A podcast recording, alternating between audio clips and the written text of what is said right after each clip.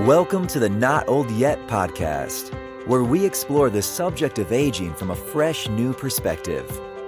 Each week, you will learn how to look, feel, and be youthful, no matter your age or stage of life. Tune in each episode to hear words of wisdom, stories of hope, and keeping it real advice from your host, Elizabeth Vanderveer. We got a beautiful story.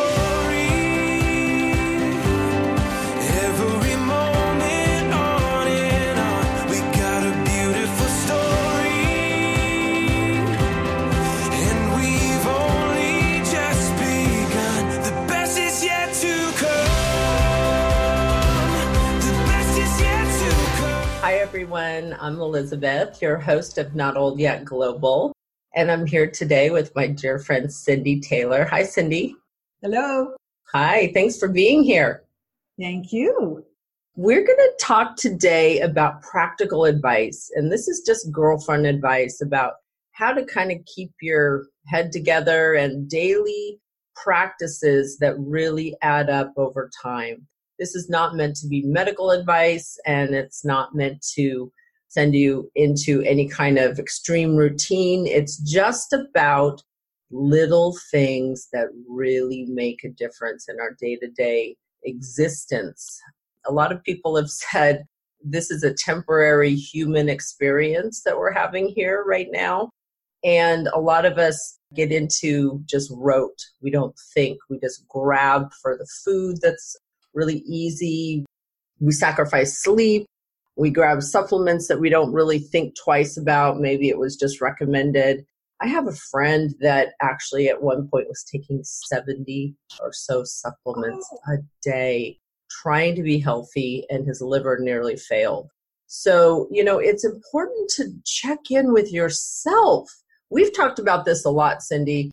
You and I talk about, you know, some of the stuff that you just got to do is boring, but it really adds to the day to day bricklaying of a foundation that's going to make you live longer, live happier. So, we just have a few tips that I want to share with you. These are obviously from Dr. Google, and they're also our thoughts on it too. The first thing is sleep. And I've mentioned this before, and I apologize I haven't updated the statistics, but a large cosmetic company did a study on sleep and found that it's really important to your appearance that you get some good quality sleep on a regular basis. Now, I was taught when I went through medical school that children are the only people that have a sleep bank.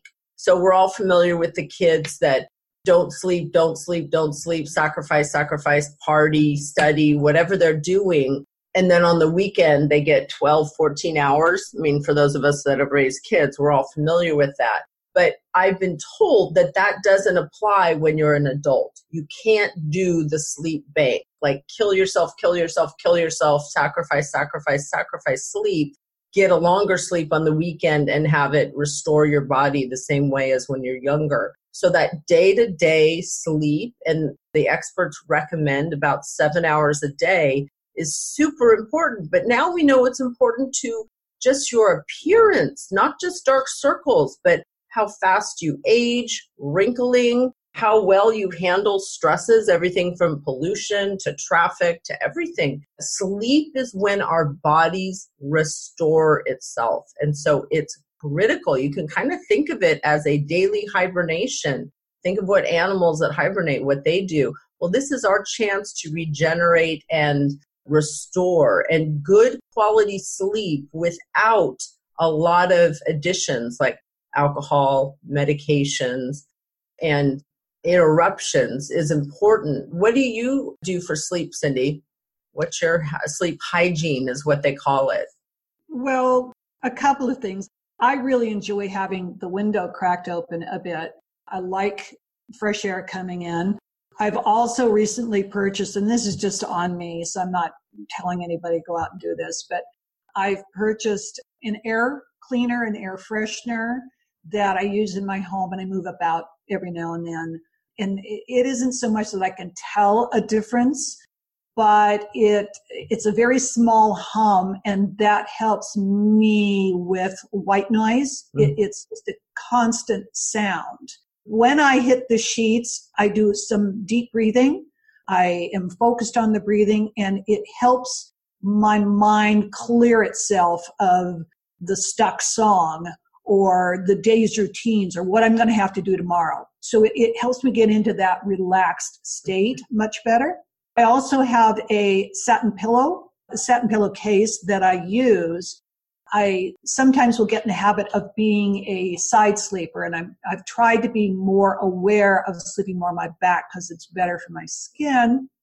But those times that I do turn in the night and so forth, cotton pillowcases tend to pull on my skin and stretch it and push it, whereas the satin won't. And it's also kinder on the hair. I make sure that the pillow that I'm using is cleaned on a regular basis and so that it keeps its plumpness and it also supports my neck and my head better.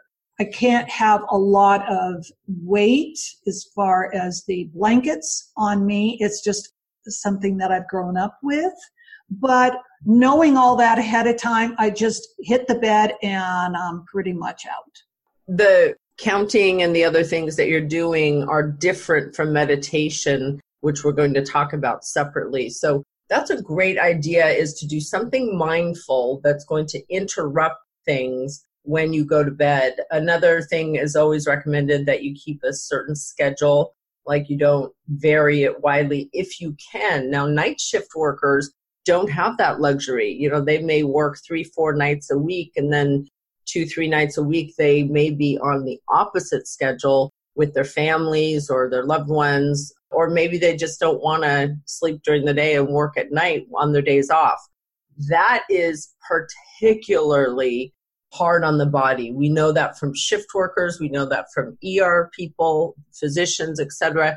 It leads to faster aging and higher burnout to have your circadian rhythms interrupted. So we're not really talking about that segment of people that have to work at night and have their sleep cycles interrupted.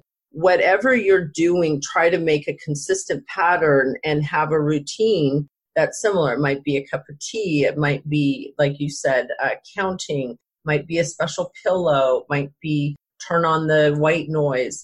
I don't know the implication to this, but often I wear my headphones and listen to nighttime, like music, not pop or rock or anything, but more of the meditative music. And that helps me to go to sleep. But seven hours is what is recommended on a regular basis for adults. We know that as we age, our sleep needs do change. A lot of times, people, as they age into their 70s, 80s, and 90s, they need less sleep or they have middle of the night awakening or early awakening. But right now, we're really talking about what's one of the best ways. Let's just say you're, you know, 30s, 40s, 50s, 60s, high functioning, got to get to work.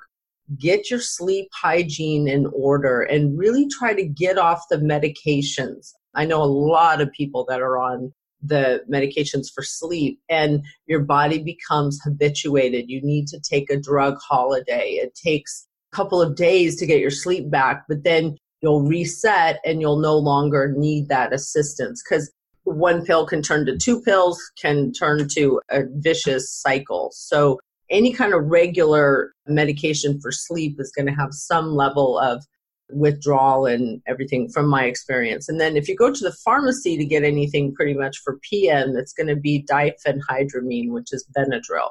And it's not that it's bad, it's just you need to know that you're taking an antihistamine that has a sedating effect. But I know a ton of people that just get hooked on that and they just take it no matter what and don't think about it. But it does impact the brain's waves and your sleep depth. So, supplements. This is something that we're not giving medical advice, but do you take any supplements? I've pared it down to a few that I think are really important for me, but what do you like as far as supplements? Like I shared, you can definitely go overboard on the supplements, and it's one of the fastest way to drain your wallet is those supplements. So, what do you take and what do you like? Um, I take a women's multiple for 50 and over, and that helps with bone density and a few other things like that.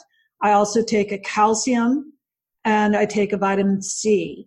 I do see once a year my eye specialist and I still have really good vision. So knock on wood on that one. But because our eyes tend to dry out a little bit, he has recommended that I start taking omega 3, which is fish oil.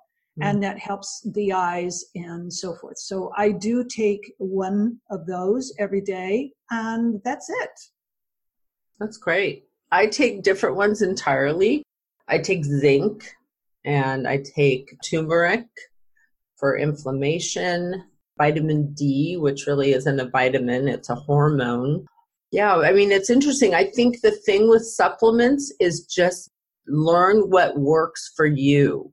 A multi is a great idea. Uh, most of us don't need a massive amount of supplements to be healthy. Vitamin D, like I said, which really isn't a vitamin, it's a hormone, is super important, especially in areas of the country where there isn't a lot of sun, because sun makes vitamin D. Yeah, I, I would say supplements are just so faddish, and you can spend so much money. That takes us right into the next topic, which is food. So, a lot of people believe that you can get the vast majority of your nutrition and uh, supplement needs through food. I think that's pretty hard if you eat the typical American diet. What do you do for food and how has it changed over the years? I mean, I definitely thought I could eat anything when I was younger. I mean, I knew that I would gain weight, but I didn't know that as we age, we actually can't process carbohydrates as well, especially as women. But as we age, our body doesn't allow us to do that as well what do you do at your age in your mid 60s to stay so fit and thin? Are you always thin or have you ever had a weight problem? I've had a weight problem. I've been up and down and I have the biology and the genetics that that's always going to be a struggle. What do you do to stay like you said if you can wear your jeans from high school, you're in good shape, you know, that's a good thing. But what a lot of people don't realize is even if you're the same weight as you were in high school, if it's been decades, the balance of bone weight and muscle weight and fat weight has completely changed. So I'm back to my high school weight and eating very different than I have most of my life. But jeans don't fit the same same way because the muscles are different, the fat's different, and the bones are lighter. So I may weigh the same, but it's not the same body right. and it doesn't need the same nutrition or it requires better, different nutrition than when we were younger, I think. Right. What do you do? Well, for diet, I was always, even as a child, more plant based and I loved poultry. I did not like red meat. It was just something that as a child I just could not do. It was very difficult for me to digest. And I had a, a very progressive GP back then because at about eight or nine years old, my mother took me there and my dad preface all of this used to call me bird leg affectionately. And because you so, were so skinny? Yeah. But she took during my, you know, general physical and she says, well, she won't eat red meat. And he says, does she eat vegetables? Oh, yes. Fruits? Yes. Dairy. They were big on dairy back then. Yes, yes, yes, all of this. And she does like poultry. And he says, she's healthy. Get off her back. She's fine. And as I grew into my adulthood, that didn't change at all. The difference was, was that I brought in seafood into my life. And as, you know, a child with my parents, you know, raising several children, seafood back then was costly. And if you didn't live near water, you didn't get good seafood. But I do eat a lot of fish. I do live in Oregon where uh, the salmon and the steelhead are plentiful. And uh, I enjoy that. So mostly I'll have a salad every time. I don't eat carbohydrates mostly because I don't like the sluggish feeling that it leaves for me personally. I feel bogged down What do you avoid when you say I don't eat carbs? Because a lot of people don't understand what that means, and we should dive into carbs a little bit. But what does that look like for you? I avoid most pastas, heavy breads, and rice. I don't eat like white rice anymore. I will have uh, like a really good steel cut oatmeal and I think it's healthy. It makes me feel good, especially in the winter. And I do have bread from time to time, and it's the thin slice and it's whole grain. Dave's Killer Bread, which is made up here, but I think it's fairly universal these days.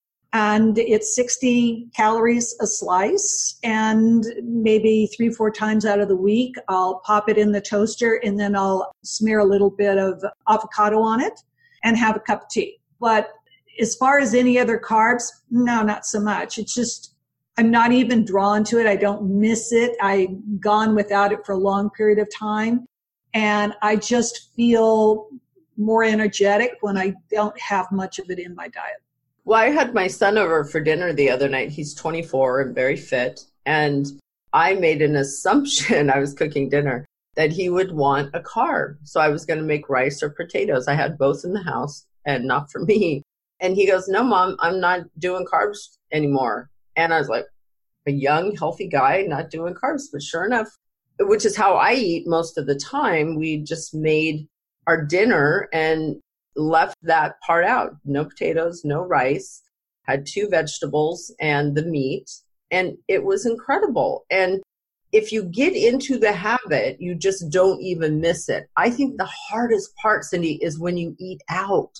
It's everywhere. I literally went out to eat the other day and went to a burger restaurant. And of course, I said I wasn't going to eat the bun, but I ordered it with the bun and I ate one half of the bun. And then I paid for it later with bloating and weight gain and feeling just gross after the meal. You don't have to do that. But it's so easy to eat the carbs when you're out at a restaurant. It's much easier to get rid of them when you're at home. Another thing that we've mentioned before is the volume. So as you age, you just cannot eat the volume of food that you did when you were younger and get away with it. The pounds just pack on, and somehow it's so much easier to get them on than get them off. Every time I gained weight, for the most part, I had a really good time getting fat. I mean, I ate great food, great wine. Hell, man, I had so much fun getting fat, but then when you're fat, it's not fun. So finding a way to get right with your food is important. Fruit is another big thing to eat fruit, but monitor it and keep it in check. Fructosamine, which is the sugar from fruit, has some interesting implications in the body. So, most doctors that I follow, and I follow quite a few, Mark Hyman, Peter Attia, Perlmutter, David Perlmutter, Lustig, David Lustig. These are pioneers in the field of nutrition, and they all say that you have to watch fruit, and they mostly recommend berries. Mm-hmm. I do do frozen blueberries. That's my treat. That's my dessert. I put them in, you know, a big, huge thing from Trader Joe's. I put them in the freezer, and every single day for dessert. That's my plus the CBD chocolate but frozen blueberries are my little treat. Other food advice. I don't think it's enough to just change carb for whole grain, you know, for the most part. If you have a problem with grains and a problem with carbs, whole grains and whole carbs are not going to be much better. You have to watch it. You're obviously very thin and have good metabolism. Any other food things? I do still drink coffee. You drink tea. Mm-hmm. You're not a coffee drinker, never was? No, no. Gosh, you know, I really think we need to drill down on this coffee tea thing at some point. Not just us, but the world. Like, is it healthy? Is it okay? I crave it. I'm addicted to coffee. I tried tea just a few months ago and I made it for a few months and god dang it, I don't even know how coffee got back in. It's so insidious. It's like, and now I can't wake up in the morning without that dang cup of coffee.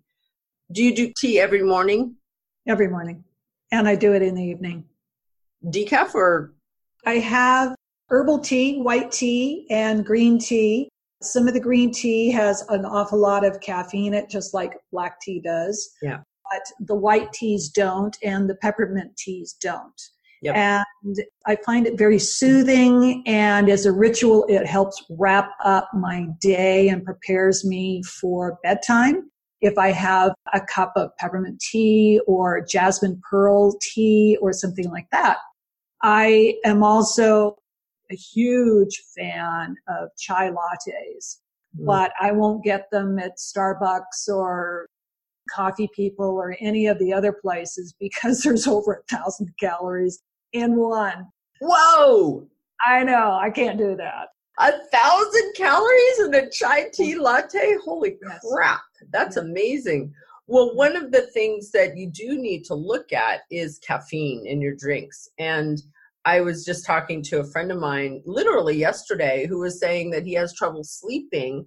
And I just was like, Well, what are you drinking at night? And he's like, Oh, Mountain Dew.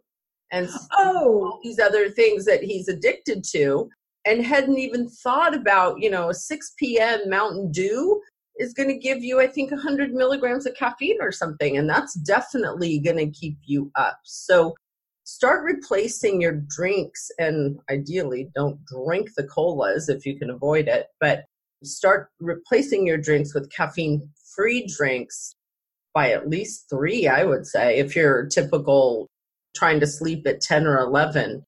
Those things make a difference. Coffee, too. Even decaf coffee, if you go out to dinner and have a decaf, that has 3% caffeine. That could be enough to ruin your sleep. My favorite, least favorite actually, is going out and having something with decaf coffee and chocolate. It always tastes so good, especially after a really nice meal, but then I'm up all night. Why did I do that? You know, chocolate too has caffeine in it. So you have to be careful. Exercise and getting out in nature. So I've said this before. I'm not a big fan of exercise. I've always wanted to be one of those people that does it for the endorphins, that knows that feeling that you get, that craves it. I'm finally there at almost 54. I finally found something that is making me want to go do it. But you've been a lifelong exerciser and also you practice exercise how often? I now do it daily, at least mm-hmm. once a day for at least a half an hour. And it's now at the point where I crave it. But it took 53 and 11 twelfths years to get there, Cindy. So, and it's not Herculean. I have friends that are at the gym hours a day at my age and older. That's not me. I had to mm-hmm. find something modest that would be considered healthy. If I went and told my physician about it, they'd be like, Yay, you're doing something good for you. But it's not rock climbing. It's not, you know, doing any of these sexy things. It's walking in my neighborhood, walking fast, getting my heart rate up, getting sweaty, you know, doing the usual stuff, but it's not glamorous. What do you do for exercise? And getting, and obviously I'm doing it outdoors. I'm not on a treadmill. I look at those gyms and they give me hives. So I run from them. So every morning I do yoga about 20 minutes or so, and I start with meditation and I end with Shavasana, which is a type of meditation, but in a prone position where your mind goes on a journey. And so what I'm doing is warming up my body for the rest of the day. I'm working on the strength and the balance and the ease and the stretch of all of it. And once I've gone through that routine, that's over. And usually this time of year, I'm doing it on my balcony. It's in the shade. I'm surrounded with mature trees. And I really enjoy that. It helps me wake up mentally and physically, and it helps me get good oxygen down into my lungs. And then I go Oh. inside and make my tea. Question You're a lifelong yoga practitioner. What if Yes. I'm new to it and I want to do something like that? Stretching, a few poses, a little meditation. Is there anything online that you know of or an app someone could? Tons. Tons? Yes. Yes. Lots. That mindfulness first thing in the morning is really important. I love that idea. I do a gratitude journal. So the my morning routine, the minute I wake up, coffee. I go for the coffee. Then I sit down with my gratitude journal. I write it every single day. And I'm not going to lie, there's some days that I say, I'm glad that I have coffee and a pen and a paper. Like, there are days you can't find anything fabulous to be grateful for. The weight of the world's coming down on you. It's not going in the way you want it to. Whatever. Whatever. So do the gratitude journal. Then I do the walk. And then I meditate when I get back from my walk while I'm cooling down. And I do transcendental meditation. We're going to talk about yours. So the first thing that we want to know about though is exercise. So is that your exercise in the morning or do you do other exercise during the day and when and how? Um, it's not my exercise. If I've got a really busy day, there are some days where that is it. But if I'm at home or someplace where I can put on a decent pair of walking or hiking boots or shoes, then I'll get out and do that. That is a better form of exercise for me because I'm doing hills at the same time. I've got a longer stride and I'm pushing myself as far as the tempo. It clears my mind. I get out in nature. I'm getting circulation. I get my heart rate up and I've done everywhere from maybe just half hour walk to a six mile hike. And I'm really blessed to have a lot of nature hiking trails in my close proximity. In fact, I just discovered a new one that just opened up a few days ago called Hidden Falls, which obviously no one knew it was there because they were hidden. Hmm. And it was lovely. And I've got Mount Talbert nearby, which I'm at about 30 feet in elevation, 30 to 40 feet in elevation from sea level. And the top of Mount Talbert is 700. And I'll hike that. There are seven different trails on it. And um, sometimes I do it by myself, and sometimes I do it with friends. So your exercise is mostly walking and hiking as well, like mine. Right. And then there's also times where I will do, if I'm by myself, I will do sprint spurts. And they say that if you can run vigorously for about 30 seconds and then just walk for a few minutes and then do another 30 second sprint, that that's a really good thing for you as well. So I've been doing that off and on for the last few years. Yeah, even if you can't run, just walk a little faster and change your pace up. That's the important part is getting different fast twitch muscles versus slow twitch and getting the muscles to be stressed a little bit more. If you can't get out for a half hour walk or you're just starting, our best advice is to just start somewhere. When I first started walking, I couldn't go as far or as fast as I am now. And it's okay. You know, you don't have to look fancy. You don't have to go to a fancy gym. Just start doing one block. Then the next day, do a little bit further or make it around that block a little faster. That's all it is. Your muscles will continue to obey and comply. And it's one of the fastest ways to keep your mentation, you know, really in good shape is to get that fresh air, get the breath going, get the blood pumping. Try to not think about your problems while you're exercising. Meditation. So, one of the things that has helped me change a lot of things in my life is my meditation, and I chose transcendental meditation to help with keeping me on the right path after undergoing the treatment for PTSD you've been doing lifelong mindfulness meditation, correct? Yes. And that's a different type of meditation, but they're both equally, in my understanding and opinion, valuable in not only quieting the mind, but in actually helping you change your life. So, how do you use meditation? Transit, I'll tell you mine. Transcendental meditation is a very specific practice of twice a day for 20 minutes. And there's a specific technique, and you don't vary that. I've tried other meditations in the past where it could be once a day or it might be throughout the day whenever you wanted. What do you do? And what have you found works in this regard? Because I think meditation is intimidating for a lot of people. And as I've stated, when I first start transcendental meditation, it's a 20 minute segment. That first 10 minutes sometimes is just hell. Literally, my brain is exploding. I can't focus on anything. Visions and thoughts and worries and anxieties are coming through like literally like fighter jets. Shoo, shoo, right through my brain. And I'm sitting there going, I'm going to give up. I'm going to give up. I'm going to get up. I'm going to go make a list of what to do. I'm going to go solve that problem. And then boom, at like the 10th, 10th minute, it starts to come in and it works. And then you get finally to the state of transcendence. What is your experience and how often do you do it? How do you do it? For how long do you do it? And what does it do for you?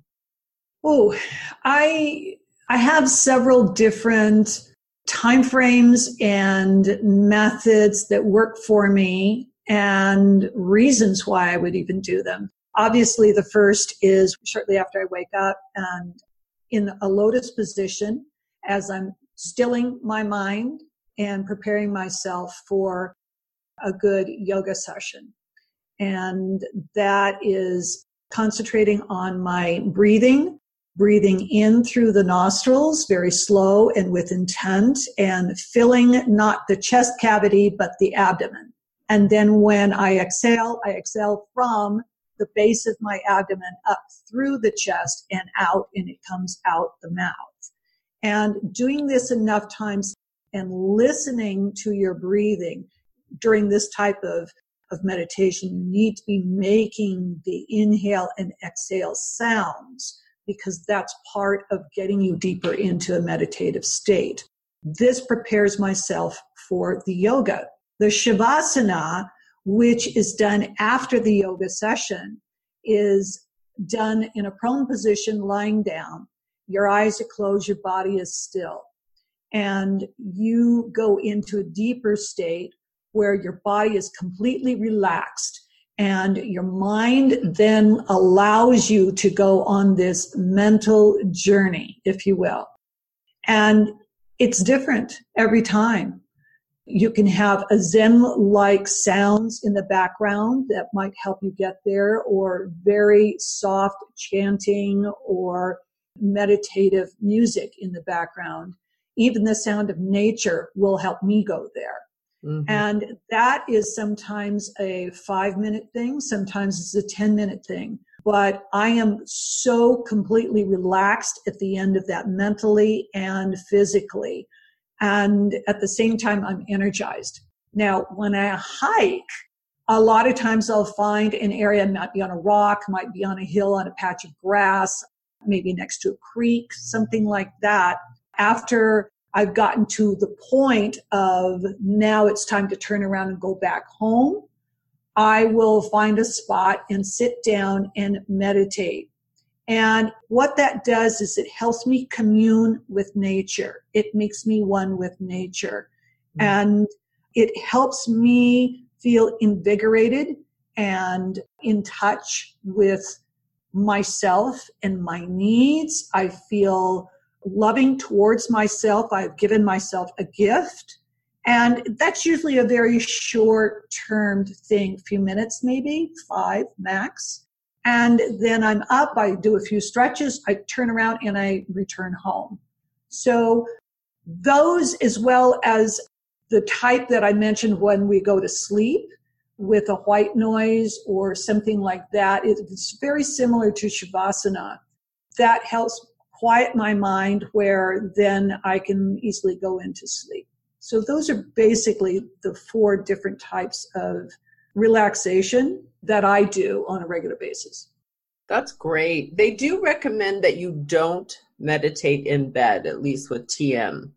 That's not where you want to be doing it because you'll fall asleep almost always. And you're supposed to stay awake for the 20 minutes but you're right you come out energized they also recommend for tm that you don't do it right before bed because you do get such an energetic bolt the way that i've been hearing about meditation is it allows you to quiet your mind so that other parts of your body can be liberated if you will other energetic things. You're quieting the mind, the mind that ruminates, the mind that uh, rules us, the mind that causes stress, the mind that causes anger, fear, hostility, you name it. It also can cause love, but you got to calm that all down. You got to take it down to a dull roar and get out of that negative cycle of energy. So meditation allows another whole part of you to blossom basically, and it allows you to just think about nothing. And that nothingness is so restorative. It's almost like a sleep wave, almost. It's not deep sleep, but yeah. it's the next best thing as I understand it and then sticking with it and just doing it. Like I said, after 10 minutes, I'm ready to give up almost every single day, twice a day. But then, boom, you know, it kicks in. And then just being disciplined enough to do these little habits, making the right choices when you have a choice of food to eat, practicing your meditation practice. Going to sleep on time and not watching that lot, you know, binge watching something or drinking that carbonated caffeinated drink late, you know, things that are going to sabotage you. A lot of people are just shocked when they finally do an inventory of what they're eating and drinking. And a really good way to get control of this, if you're like the vast majority of people and you have a few pounds to lose or some health to improve, is to be really honest and take a good inventory. How many hours a night are you sleeping? What supplements are you taking, if at all? Did you get your vitamin D level checked by your doctor and they told you to take D3 and you're not? You know, that's going to impact your life if your vitamin D levels are off. I'm just pointing out one thing because we measure it, doctors measure it, and a lot of people don't do anything about it because it's not a prescription. Most people don't get prescribed vitamin D at the pharmacy. You have to go buy it. And there's a lot of those things that are not covered by insurance anymore, but they are important, especially uh, vitamin D. And then finally, I would say just have fun with the little things. You know, enjoy the little things. I'm guilty of always pursuing the big goals. But day to day happiness is not always made up of the big goals. It's made up of the small little things.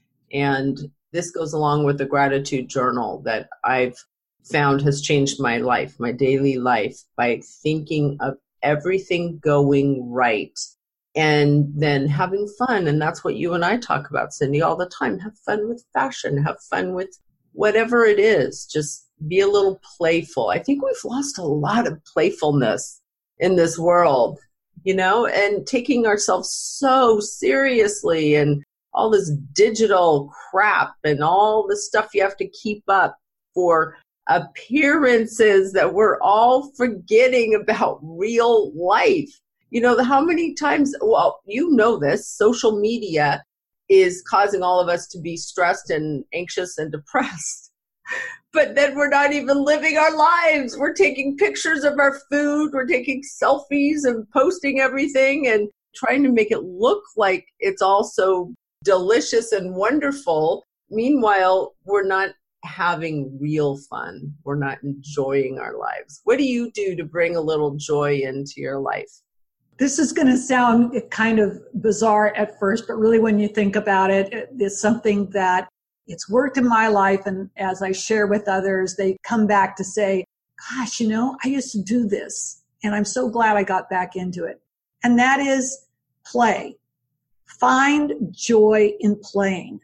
Playing it can be with any i mean yes we, when we think about playing we're talking about playing with little children but you know if you're taking a walk and some child has with chalk put out uh, hopscotch do your walk and hopscotch through it.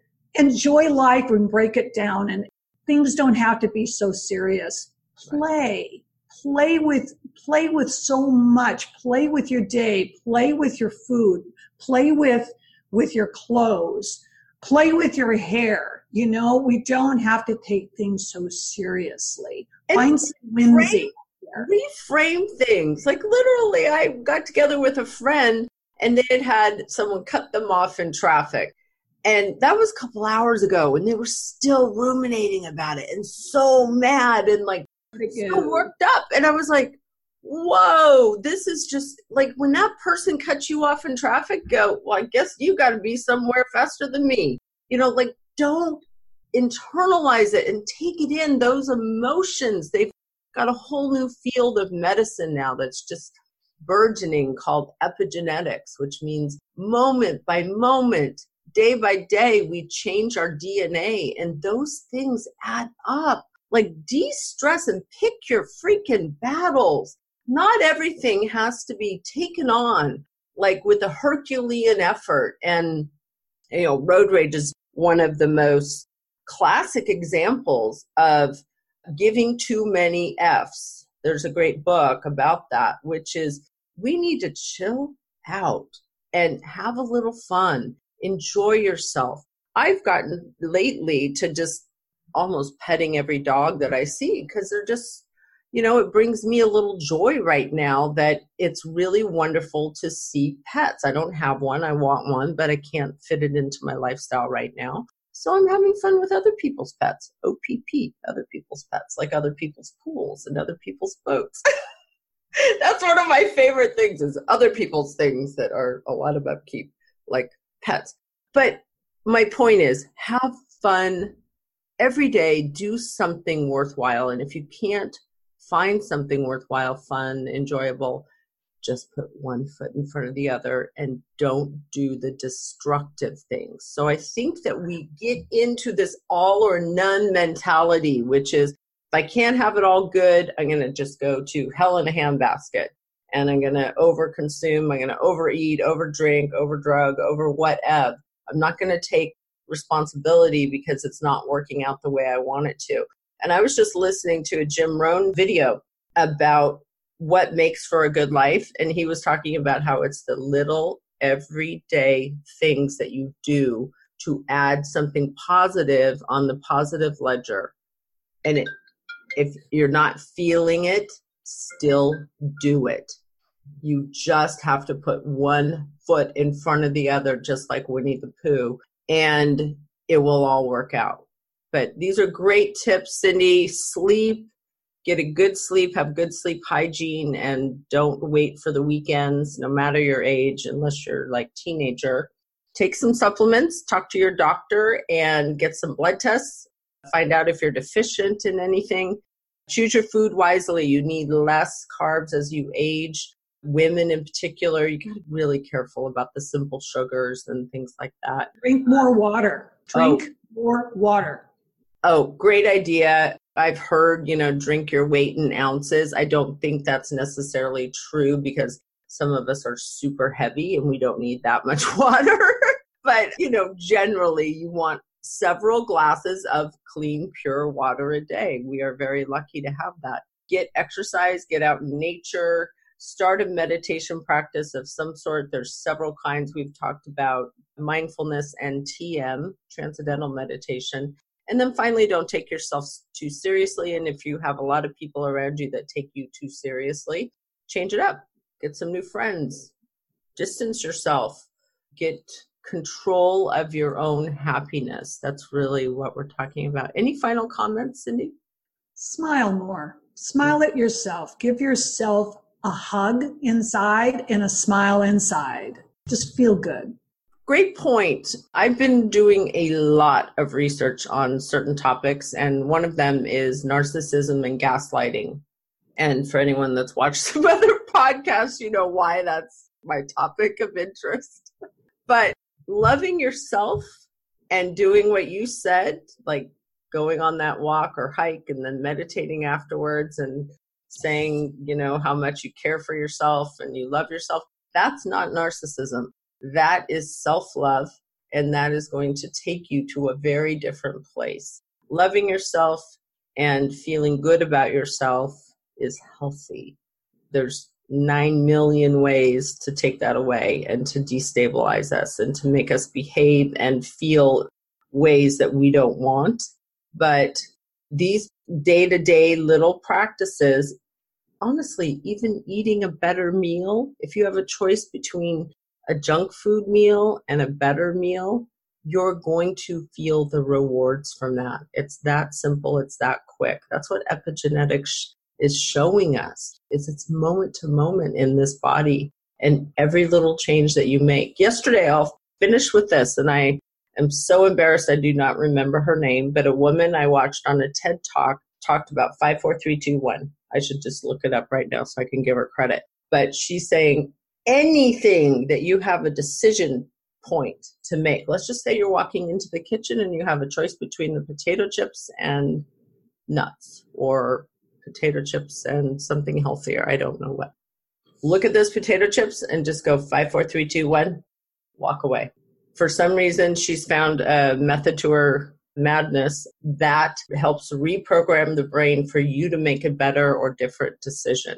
I've tried it. I've started even in 24 hours, and I'm like, oh, it's a good tool. It's kind of like the rubber band on the wrist.